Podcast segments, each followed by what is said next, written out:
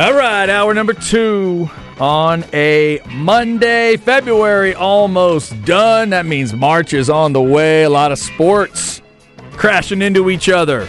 Mets and Cardinals up here on the TV. Spring training stuff underway into next month. That regular season will fire up. Longhorn baseball gets two out of three over the weekend, and they're getting ready for LSU. Longhorn basketball going to Waco and losing by nine. Looked good early, but they did not finish the job. And we're talking about their situation today as well. We were just going over some Cowboy stuff last hour. Also, it's Combine Week. Thursday is when the Combine workouts start. And if you're a Longhorn fan, you might be interested to know that Bijan Robinson is going to go through all those workouts. That means Bijan and Roschon would be on Sunday in those running back workouts. Thursday, the other Longhorns that will be a part of it uh, with the D line and linebackers. That's Thursday. That starts at 2 o'clock on Thursday. Everything's on NFL Network if you want to watch the combine. We'll be talking about that throughout the week. It is Chad and Zay. I'm Chad Hastings. Isaiah Collier alongside. Coming up in our flex segment, Zay is going to be there tomorrow night for the big high school basketball matchup we've been talking about uh, as Stony Point and Buda Johnson did both get it done. We'll get you set up for that one coming right up. But right now, it is the Vaqueros Cafe and Cantina hotline, our weekly conversation with Joe Cook of Inside Texas and On3.com. You can uh, hit him on Twitter at Joseph Cook89. Joe, how are you? Doing great, guys. Thanks again for having me on. Man, thanks for the time. Uh, obviously, a couple, uh, you know, a lot of, a lot of, you know, interesting uh, kind of Longhorn paths here. And when it comes to basketball and baseball, there certainly was some good, but then ultimately uh, maybe some things we need to to dig into a little bit. Let's start with basketball. Go to Waco, get a good start, but ultimately they lose it by nine. What did you make of 81-72, and and how alarming was it for you if it was?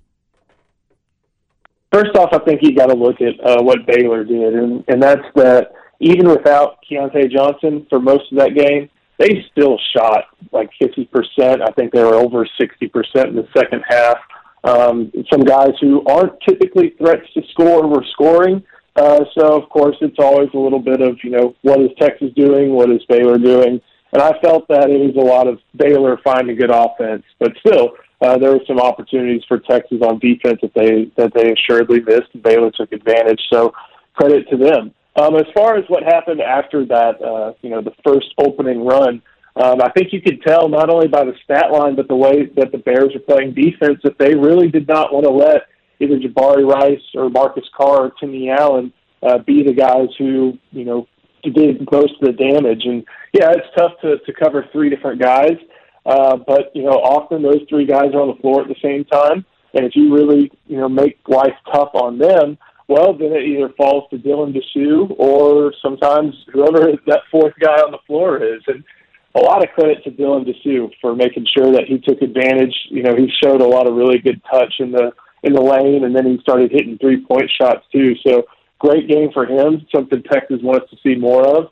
Uh, but at the same time, you know, you, you, they, Rodney Terry and everybody else have to find ways for those guards to still contribute, uh, and Timmy Allen too, to still be able to contribute even when opponents are putting a lot of focus on them. So uh, I don't think it's the, the end of the world. Um, I think the game kind of regressed to the mean right at halftime because uh, you knew Baylor wasn't going to stay down for long, and uh, you got to give them some credit for being an athletic team that can uh, really, you know, damper what Texas is good at. But not panicking, but uh, at the same time, you know, you're probably going to see a team like that if you make it to the second weekend, and you got to be able to overcome some of those issues. Hmm.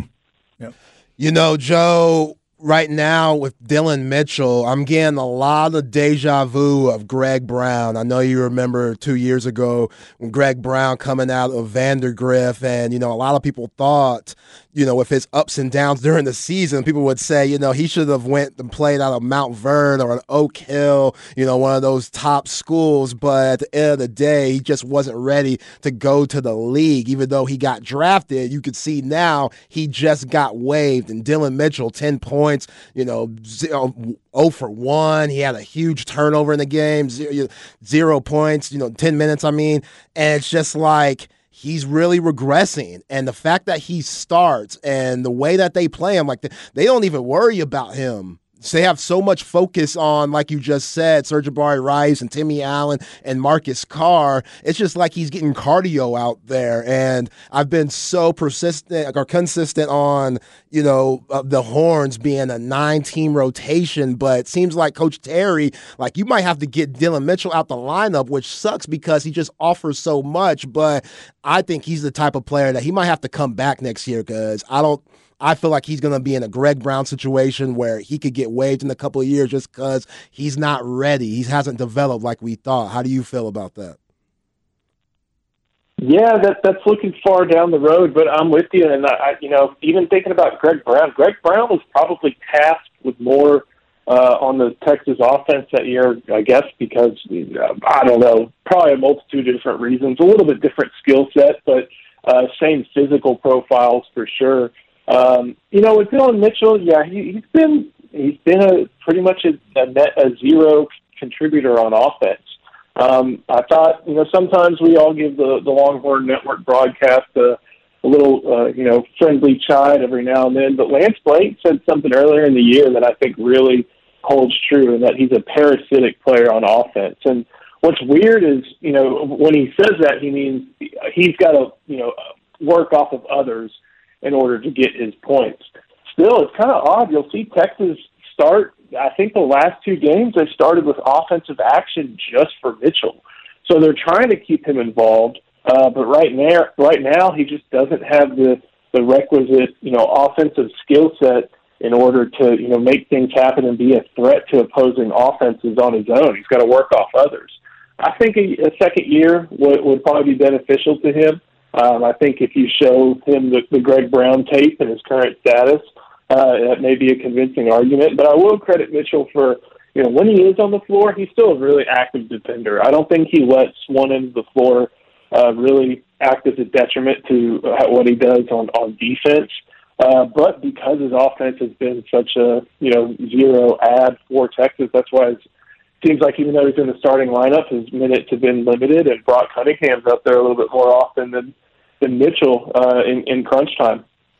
Talking with Joe Cook of Inside Texas On3.com. Joe, another zero point performance that certainly hurt the Longhorns in Waco was Brock Cunningham. Uh, 17 minutes 0 for 2. He did not was you know was unable to give him anything. Couple of rebounds. What'd you make of that performance? Because he'd been so good for Texas lately. Yeah, he, he had a couple opportunities at three point shots that I don't think he hit, and that was you know what he had been doing pretty well over the course of the first uh, or the past few weeks.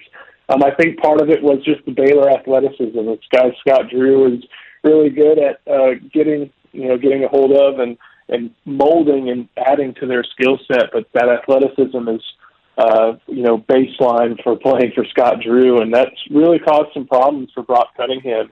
That and just size. The guys defending him were a little bit bigger uh, than he was, so um, and whenever you're Scott Drew and you're playing one of his teams, you know that that one three one is going to be part of life. And Cunningham's been pretty good, uh, kind of moving in and around the paint, but that one three one makes it tough for that to happen. And whether that leads to him creating or uh, getting some short area shots, it's not easy. So, uh, you know, I think I think a lot of what Texas the problems had to do with matchups um, and, and even just style. You know, without Keyonte George on the floor, instead of becoming a, an offense that focuses strongly on him, uh, it became an offense that spread things around. And I wonder if Scott Drew looks at that going into to March. But um, I, I don't see a, a ton that you know I would really carry over into the coming games. Uh, you know, I thought that eight minute stretch was kind of. There were some people in our game bet on Inside Texas like, why is it Rodney Terry call, to calling timeout? and to that point, I'm kind of like, well, what, what's the timeout message going to be? Hey guys, make shots. Like there, there's only so much that can happen. Um, so I, I'm I'm not as concerned about this loss as I would be for for some of the others. I think it had a lot to do with Baylor just hitting a lot more open looks and and even some guarded looks than Texas was able to do uh, on on on Saturday. Yeah, Joe, I came into the game thinking Baylor was going to get the dub, especially off the back to back losses they had against Kansas and Kansas State. But let's go to the baseball diamond, the Horns. They get two wins over Indiana. They lost yesterday, where, where David Pierce said that might have been the worst performance that he's ever seen from one of his ball clubs in all 30 something years he's been coaching. And now they got a really good Tigers team coming into play tomorrow in LSU. What, what do you think Coach Pierce meant by that? And do you think think you know they could turn that around, especially when you play a good team from the SEC tomorrow. Yeah, what what Coach Pierce was talking about is, you know, I don't know if y'all ever watched, but whenever they're looking for signs down the third base line, they use a quarterback wristband, basically uh, corresponds to something. Um, I don't know if y'all saw this, but the the Indiana catcher had three caught stealings yesterday, uh, and you know, the, a lot of that had to do with what Coach Pierce said, and uh, just guys missed signs meant, meant they couldn't read the card right. So uh, that's an easy fix, uh, but man, it's it's uh, you're kind of like, dang, we got to fix this right now. So um, luckily, uh, you know that that was part of a. Uh, just ended up in Texas not getting the sweep. They had won the series, um, and it's definitely something easily fixable going into Tuesday when they face LSU should be real interesting. Uh, I don't think they dropped out of the number one spot in D1's rankings, but I haven't taken a look yet. Uh, will be a big test for Lebarron Johnson. You know, t- uh, David Pierce called him the probable starter yesterday.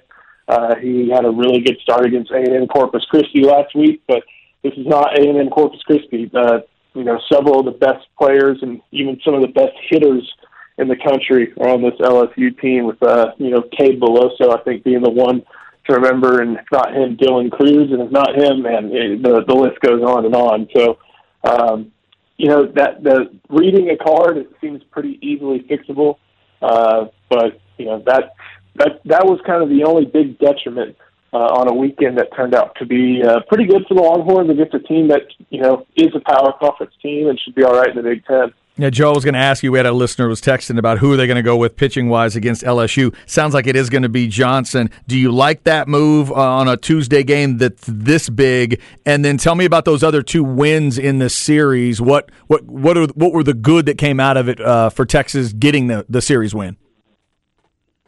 You know, I, I do like that move, especially because you know if you remember last week, I think last Thursday uh, David Pierce made the Sunday starter TBA. Of course, it ended up going to Travis Sthele, and he, who again had a pretty solid outing, and uh, just the you know a few straight singles and one of his own mistakes, a balk cost him a chance at a win, and ended up getting him a loss. But um, I, I do like the move. I think that uh, Lebarron Johnson's someone that uh, David Pierce would like to contend for a starting role, and if not, he, they like they would love for him to be able to be the guy who makes Tuesdays go by pretty quickly and uh, becomes that fourth starter for Texas. So uh, I, I do like it. As far as the rest of the weekend, you know, it was really good to get another nice outing from from Lucas Gordon. Uh, it was good to, you know, I think you you learned a lot about Chris Stewart, uh, the left-hander, uh, junior college transfer.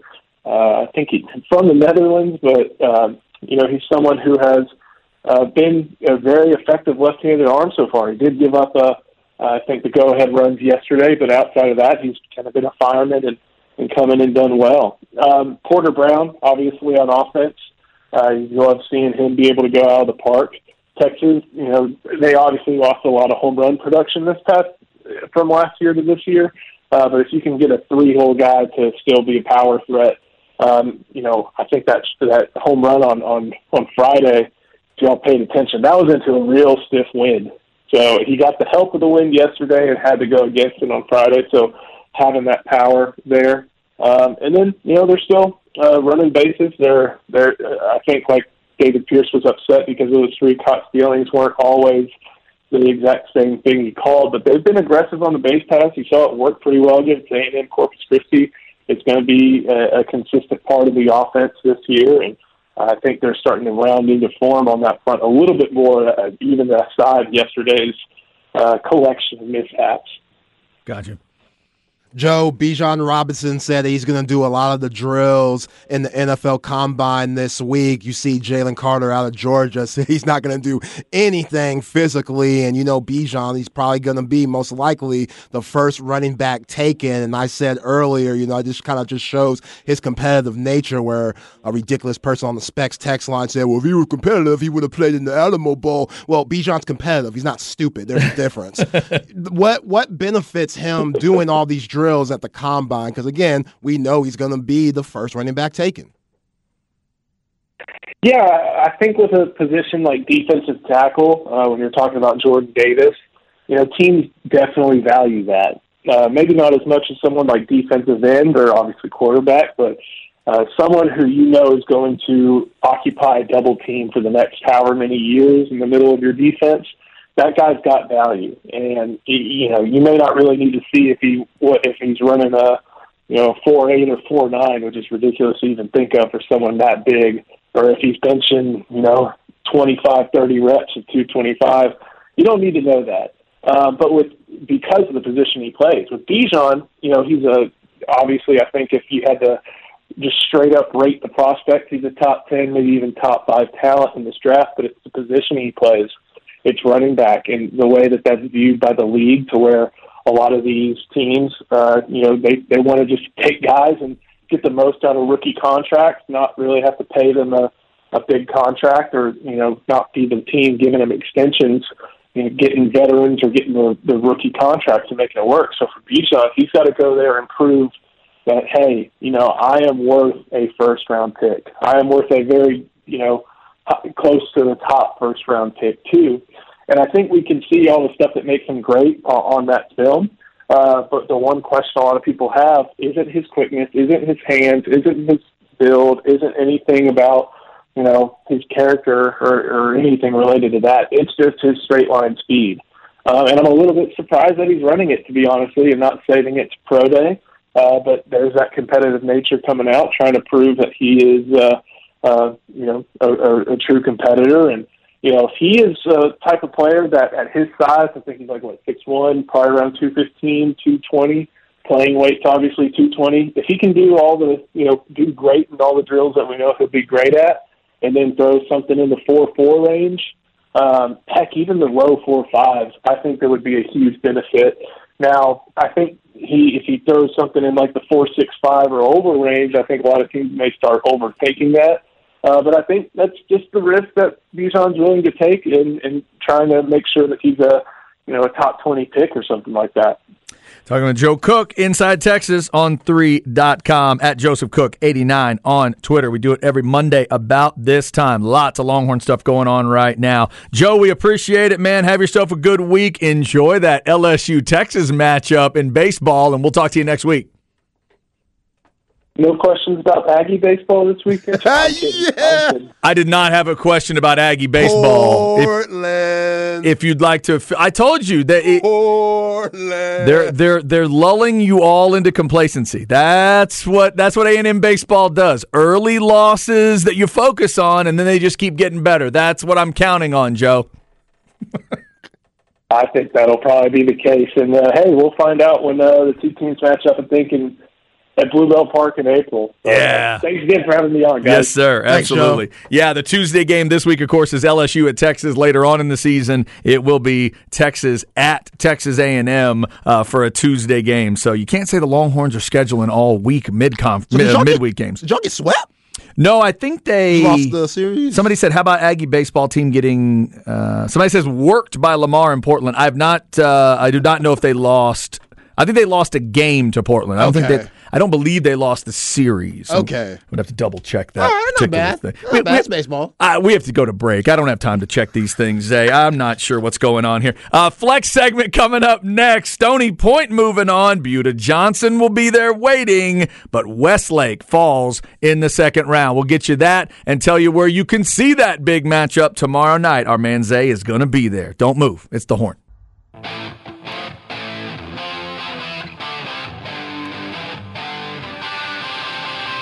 Chad and Zay.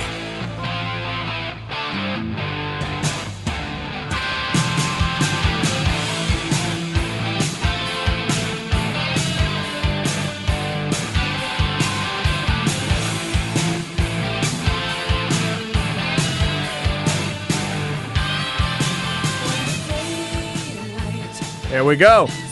I was waiting for his voice. Sounded like them. If hit, this voice comes in, I know it. Otherwise, I was in big trouble. This would be the Scorpions. That's right. Woo! Oh, Big City Nights? That's right. Yeah, that's good stuff. One of my favorite voices in that world. The great Klaus Meine and the Scorpions. Alice Cooper and Robert Dupree have all been a part of the show today. I think the Scorpions are still out there. I think they're still touring from time to time. I think they were on that Whitesnake tour that had to be shut down because Whitesnake couldn't finish it, but I think the Scorpions were still out there. Shout out to the Scorpions. Shout out to Zay for all the great music. And shout out to you for being a part of it today. Longhorn fans trying to go through the good and the bad of the weekend, including a series win against Indiana, the good, but that last game did get weird. Lack of communication, not being able to read the wristbands the way Coach Pierce wanted him to. And Zay, when you win, when you, sorry, win, when you lose a game four to two, and say it's one of the most embarrassing of your career. It's wild. That's that was just kind of jarring, I think, for a lot of people. But you understand it. I mean, new staff this year. He's talked about the stuff when he's on with Bucky and Aaron, or you hear him on the game broadcast where he's talked about the communication needs to be built up with a new staff and younger players. And it's just the worst version of it showed up yesterday. Yeah, I don't care what happens Friday and Saturday. The skip wants us to play all three games. Plus, we got SEC big time LSU coming in on Tuesday. We we gotta keep this cranking. This is Texas. Yeah. We we get to Omaha every year. Like the pressure's already on. Skip. Yeah, and, and when, that's just what it is. And to me, when you are badass in college baseball, it's not just because of Fridays and Saturdays. When you're badass in that sport, you're badass on Sundays, you're badass on Tuesdays.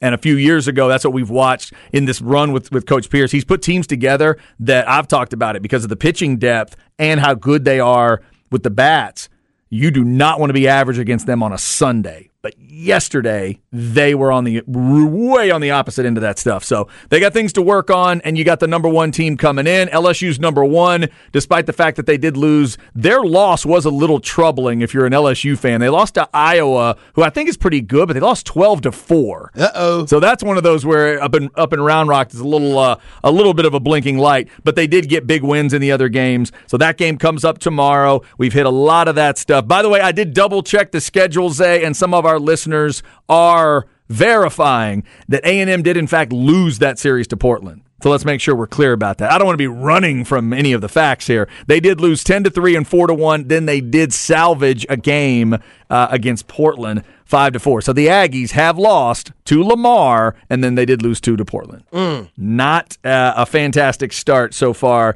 to the season for the Aggies. They are four and three. Longhorns three and four. Sounds like both of those teams maybe need a little uh, little chance to develop before they get to that March 28th matchup in College Station.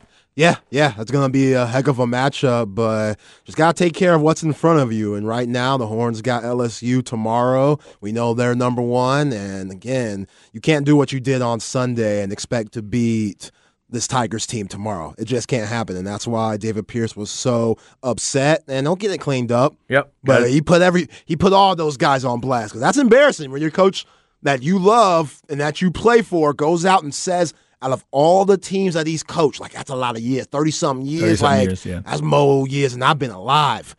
And that was the worst performance he's ever seen, most embarrassing performance he's ever seen. That'll wake you up. That will. Yeah, that's tough. Yeah, I'm sure all players and coaches were paying attention to that one. Uh, looks like it will be Lebarron Johnson going for Texas tomorrow. It'll be interesting to see how he responds to such a situation there with LSU coming in. So lots of Longhorn stuff on the board, obviously. We've also got a little high school basketball to talk about. Playoffs continue, and we got the matchup we wanted. Let's go flex here. Flex ATX for the best high school sports coverage. Listen to the horn and go to FLXATX.com. Flex 30 is brought to you by Brain Vault. Brain Vault is a revolutionary and patented mouthguard that has been proven to help reduce the risk of concussion. Visit brainvault.com and join the movement. All right, Zay. We were talking about it for the last couple weeks, and it did. Uh, it did happen. The matchup is set. Stony Point handles their business. You were actually there to see it. We'll get your thoughts on that. They win uh, 72 50. Buda Johnson wins their game 61 57. So they will meet in the next round. Tell me about Stony Point. Looked like by the end of it, they were certainly in control. What kind of game did they get from Cibolo Steele? Yeah, Cibolo Steele. They're a tough ball club, you know, but just Stony Point. They're such a force to be reckoned with. I, Josiah Mosley. People think that they can just double team him, but it's hard to double team a guy that steps on the perimeter too, even though he's six six, six seven with that almost seven foot wingspan. Cibolo Steele was down by about four points mm-hmm. in the third quarter. Then Josiah Mosley started bringing the ball up the court. Three minutes later, Stony Point's up by 15. Wow. Okay. He just starts bringing it up fast. the court. He's throwing these outlet passes full court. They hit a couple of threes. John Eric Mosley, he was good. Tinky Moran, he was terrific. And then Josiah Mosley, once they start hitting threes on the outside, you start focusing more on the perimeter shooters. That opens up the lane for Josiah Mosley to get to his spot. So he's hitting short corner jumpers. He's dropping dimes to guys. He's just such a tough guard. So Buda Johnson, as good as they've been all year, co-district champs in 26-6A, it's going to be tough for him because I love Sam McKinney. I love Quentin Hairston. But those guys, they're going to have their hands full with Josiah Mosley. It's just so hard to double them. And mm-hmm. we'll see what Coach Kennison does. Does he play a little bit of zone? But then you got to worry about those shooters on the outside for Stony Point. It's not just Josiah Mosley, you know, and then you got uh, um, Eyes Uriah Bunton, He's yep. a very good player, the sophomore point guard. He could do a lot. So just the matchup, Jackson Vandergaard versus Bunton, and then obviously I just said McKinney and Hairston versus yep. Josiah Mosley. It's going to be a terrific game. And Coach Thompson's team versus Coach Kennison's team. One team was the best down south, one team was the best up north, and now round three matchup to go to regionals is what it's all about. Yeah, it's going to be fun. So tomorrow night, and Zay predicted correctly kind of how this one would lay out. Uh, Burger Center felt logical to, to some people. That is where it ends up. Burger Center tomorrow night, 7 o'clock. Zay will get you even more of a preview tomorrow. He will be there. He and Roger Wallace bringing it to you on KBVO. So if you've been watching their broadcast throughout the season, this would be the biggest one they've had. Playoff matchup in the third round of the playoffs. So congratulations to Stony Point. Congratulations to Buda Johnson. Congratulations to all the other teams that advanced. Unfortunately, Westlake did not advance. San Marcos deserves the congrats there. The Rattlers got them. San Marcos beat Westlake 54 48. Good luck to San Marcos as they do, as they uh, advance. And Westlake certainly had a great season 30, 31 wins, I think, is where they ended up. But uh, it ends early for them in the uh, the playoff run. Say Westlake is out. Yeah, yeah, a lot earlier than they usually go, but they had a really good team this year. They just went up against a very, very good Rattler ball club led by four star Malik Presley. Everybody wants him, including Texas, the lefty. Could jump out the gym. He has a smooth shot, and every time I see him, he just gets better and better. So he's a load, and I'm not surprised San Marcos is moving on to the next round. Not at all. So uh, check out flxatx.com for all the basketball stuff. Also follow FlexATX on your social media. Got a lot of great stuff there. I'm on the Twitter account right now at FLX ATX. People sending in videos. If you've got those flex videos, whether it's in game videos or I'm looking right now, Zay, at a squat performance in the weight room from Weiss's big D lineman, Chad Otutu, a name people might remember from last year. He is a senior this year, and uh, they threw a video up of him getting some work done on the squat rack. Uh, and thanks to Coach Hughes for getting that out. Flex retweeted it. You can go see it at FLXATX. Also, a congrats going out on the volleyball side of things. A uh, young lady named Giovanna Mason has committed to Vanderbilt, and uh, Flex retweeted that. Thank you to Austin Junior Volleyball for letting us know about that, and congratulations to Giovanna. She is moving on to Vanderbilt to play volleyball. Good for her. Very cool. Nice. Yeah, so let us know about those commitments. Let us know about those offers. Send us your videos. Uh, if there is an athlete in your realm that you feel like maybe needs a little love, needs a little attention, needs a little shout out, uh, let the Flex crew know about it at FLXATX on social media, and we will mention it on the Flex segment. We do it at 1.30 each and every day during our show. Uh, Bucky and Aaron, 8.30 in the morning, 11.30 during Light the Tower, and then Rod and Harge, uh, if ball don't lie, they hit it around 3.45 or so in the afternoon. So Shout out to E. Hogan for the S bomb today, going out the show. That- Legend. We've all done it.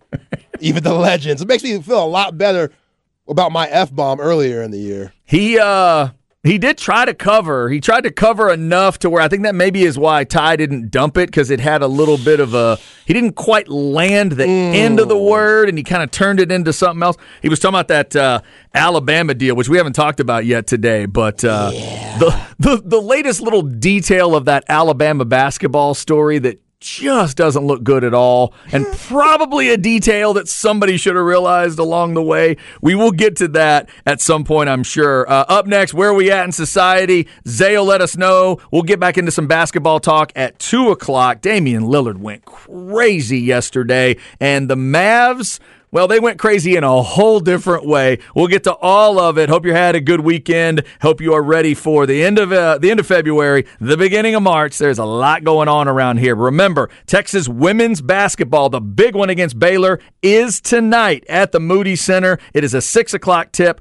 545 on the pregame, and that is over on our sister station, 1053 The Bat. Congrats to Texas women for the huge win in Norman, and now they are going to uh, match up with Baylor tonight. So, all that coming up. Stay with us. This is The Horn.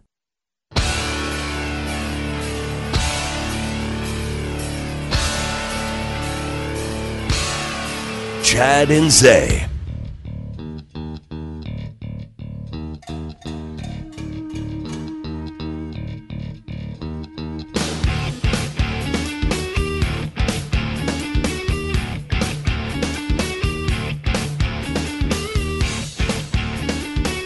Oh, I do love this little riff.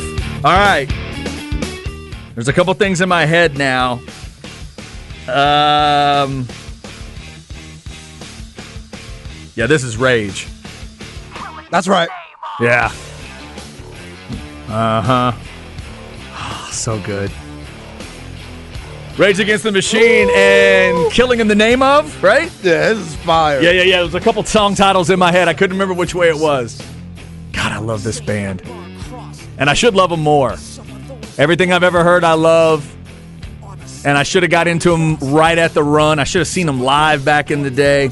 Yeah, what year is this? Oh, Rage is. It says 92. the 90s i was going to say yeah right as the this is one of the things i should have grabbed coming out of that grunge era i was kind of anti-grunge on parts of it i should have grabbed a hold of rage a lot more than i did really talented band love the anger uh, Tom Morello on guitar and, and everything that they could do, man. The, was it the Battle of Los Angeles? I can't remember if that's what this album is. Yeah. A couple great ones, man. yeah, your tennis country club ass. I could see that being against the grunge era a little bit. Yeah. I could see that. Right. It wasn't some of the grunge stuff. I, I I fought back. I pushed back too hard on. And this isn't grunge to me. Rage isn't grunge. They're a whole. They're their whole deal, man. They're a great example of how a rock, hard rock, metal, almost rap, hip hop vibe can all come together. Like it all can be there at the same time. They were very very cool. Uh, Rage Against the Machine, The Scorpions, Alice Cooper, Robert Dupree have all been a part of the show today.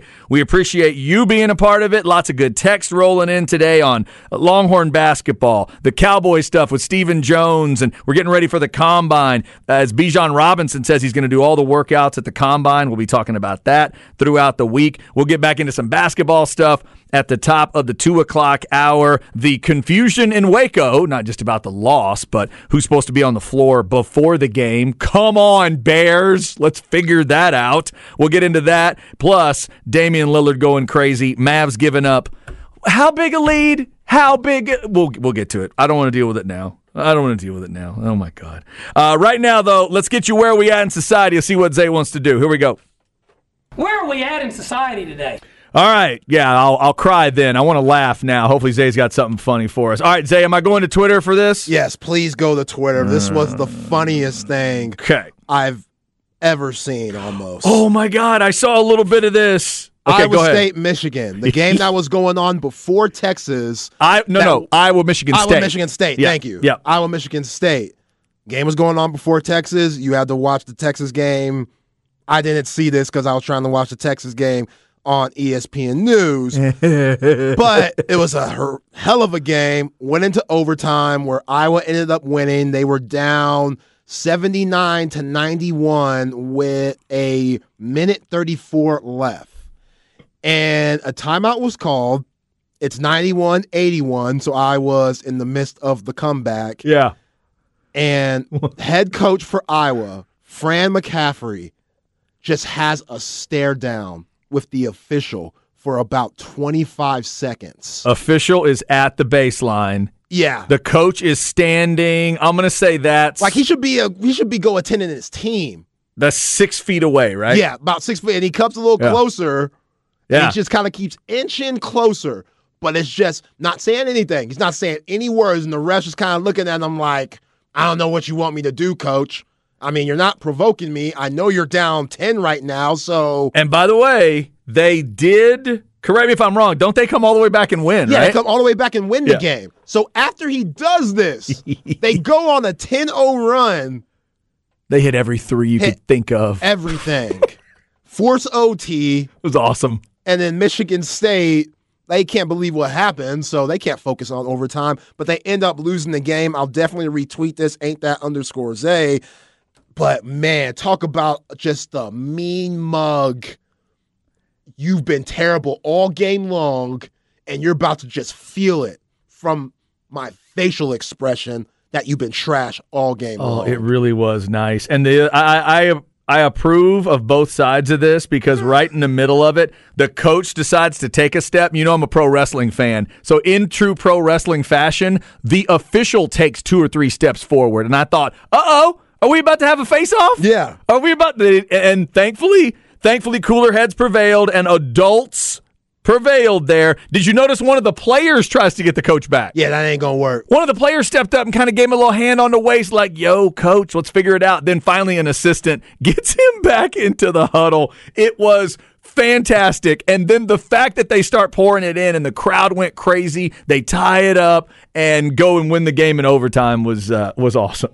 that was Yo, I kudos to the ref because I know a lot of refs that will get in their feelings and tee somebody up for that because it's disrespectful. absolutely. It's so disrespectful for Yeah. Fran. Just dead eyes, just looking at him. But do you really want to be the official that is teeing dudes up just for staring? No. Because there are no words, there's no histrionics, there's no hand gestures. You never want to be that official. I wouldn't be that guy. And one thing about me when I refed, I never wanted to give coaches texts when I could feel how hard the team was playing because it affects the team. Like you're obviously you're showing up the coach and you're letting him know, hey coach, you're doing this to your ball club by disrespecting me, which Fran did by right there by staring Yeah. him down. But a lot of refs they can't get out of their feelings, so they'll tee him up. Be like, yeah, I showed you. Nah, these guys are playing hard. They're already down ten. Let's go home. So in terms of now when when I fired up my DVR to watch the Texas game, this is what came on instantly. It's right at that point, but I didn't see the actual call. So what was the call? I didn't see that either. I haven't seen what made him so mad. Yeah. Like I'm assuming it was a basic foul call of some sort that he didn't agree with. It was a block charge or it was just something Uh, it was something that he didn't agree it with. It was the course of the game. I, I think. okay. Or maybe I it think had was- built up. I think it Okay. built up because now you're at the end of the game.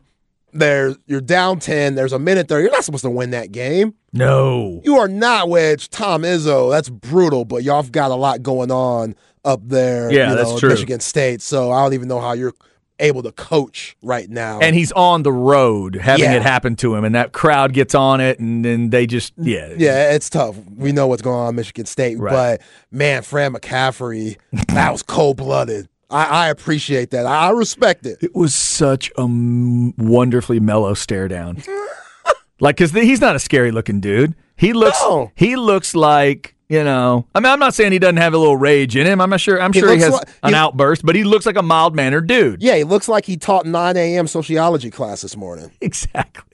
Yeah, he looks like he can control his emotions. Right. And he does.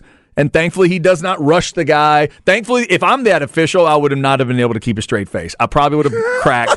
I'd have smiled or laughed or said something. The official, I agree with you. Official kept it professional. He kept it professional, and we all got to move on. These refs out here that get in their feelings are the worst refs. Like, understand the feel of the game. Like, you get, all right, they're already down by 10. They're playing hard. It's Big Ten, Right. big time Power Six basketball.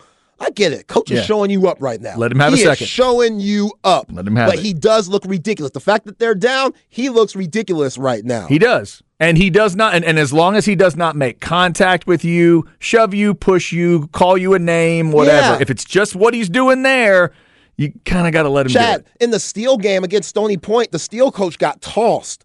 His guy got pushed to the ground. He was just coming to bat for his guy, and they toss his ass. In the playoffs, think about the heat of the moment. We win or go home. These are guys that Mm-hmm. you've been in the program for four years. You've seen them grown up. For 14 year olds to grown men, now you're not going to get a chance to coach them anymore if y'all lose this game. And this ref tosses the coach, throws him out. Now this coach has to deal with UIL uh, issues because if you get tossed, UIL, you know, you have to go to the board and stuff. You might get Oh, jeez. Yeah, suspended. that's tough. But he was just protecting his player. Like, ain't no way in the playoffs unless if you call my mama a FOB, something like that. Yeah, right. I'm not throwing you out the game. See, that's why it's so tough when you're an official in. I'm, I'm thinking specifically of basketball and baseball. That moment has to be so huge, and it's even bigger in football because ejections don't happen in football very much for coaches or players.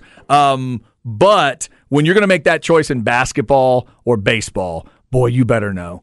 You better know. That is such a big moment to chunk a coach, and like you're saying, especially if it's something at the high school level. Yeah. there's no need. Unless if they go Gene Hackman and say, yo, throw me out of the game right yeah, now. right. Throw me out. Throw, it. throw, throw me out of the game right, right here, right now. Come on. I'll say, what do you want me to call you? oh, yo. What's your least favorite?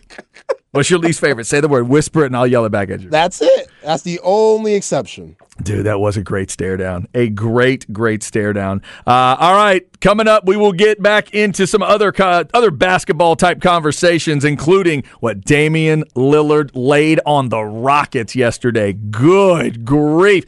Zay's been telling you how good he thinks Damian Lillard is. The evidence grew a little bit yesterday. We'll get his thoughts on that, plus some other stuff going on. It is also Combine Week. We have an update for you on Bijan Robinson and if he's going to work out or not, and some of the other big names at the top of the draft and whether they will go through workouts. Stay with us. It's the horn.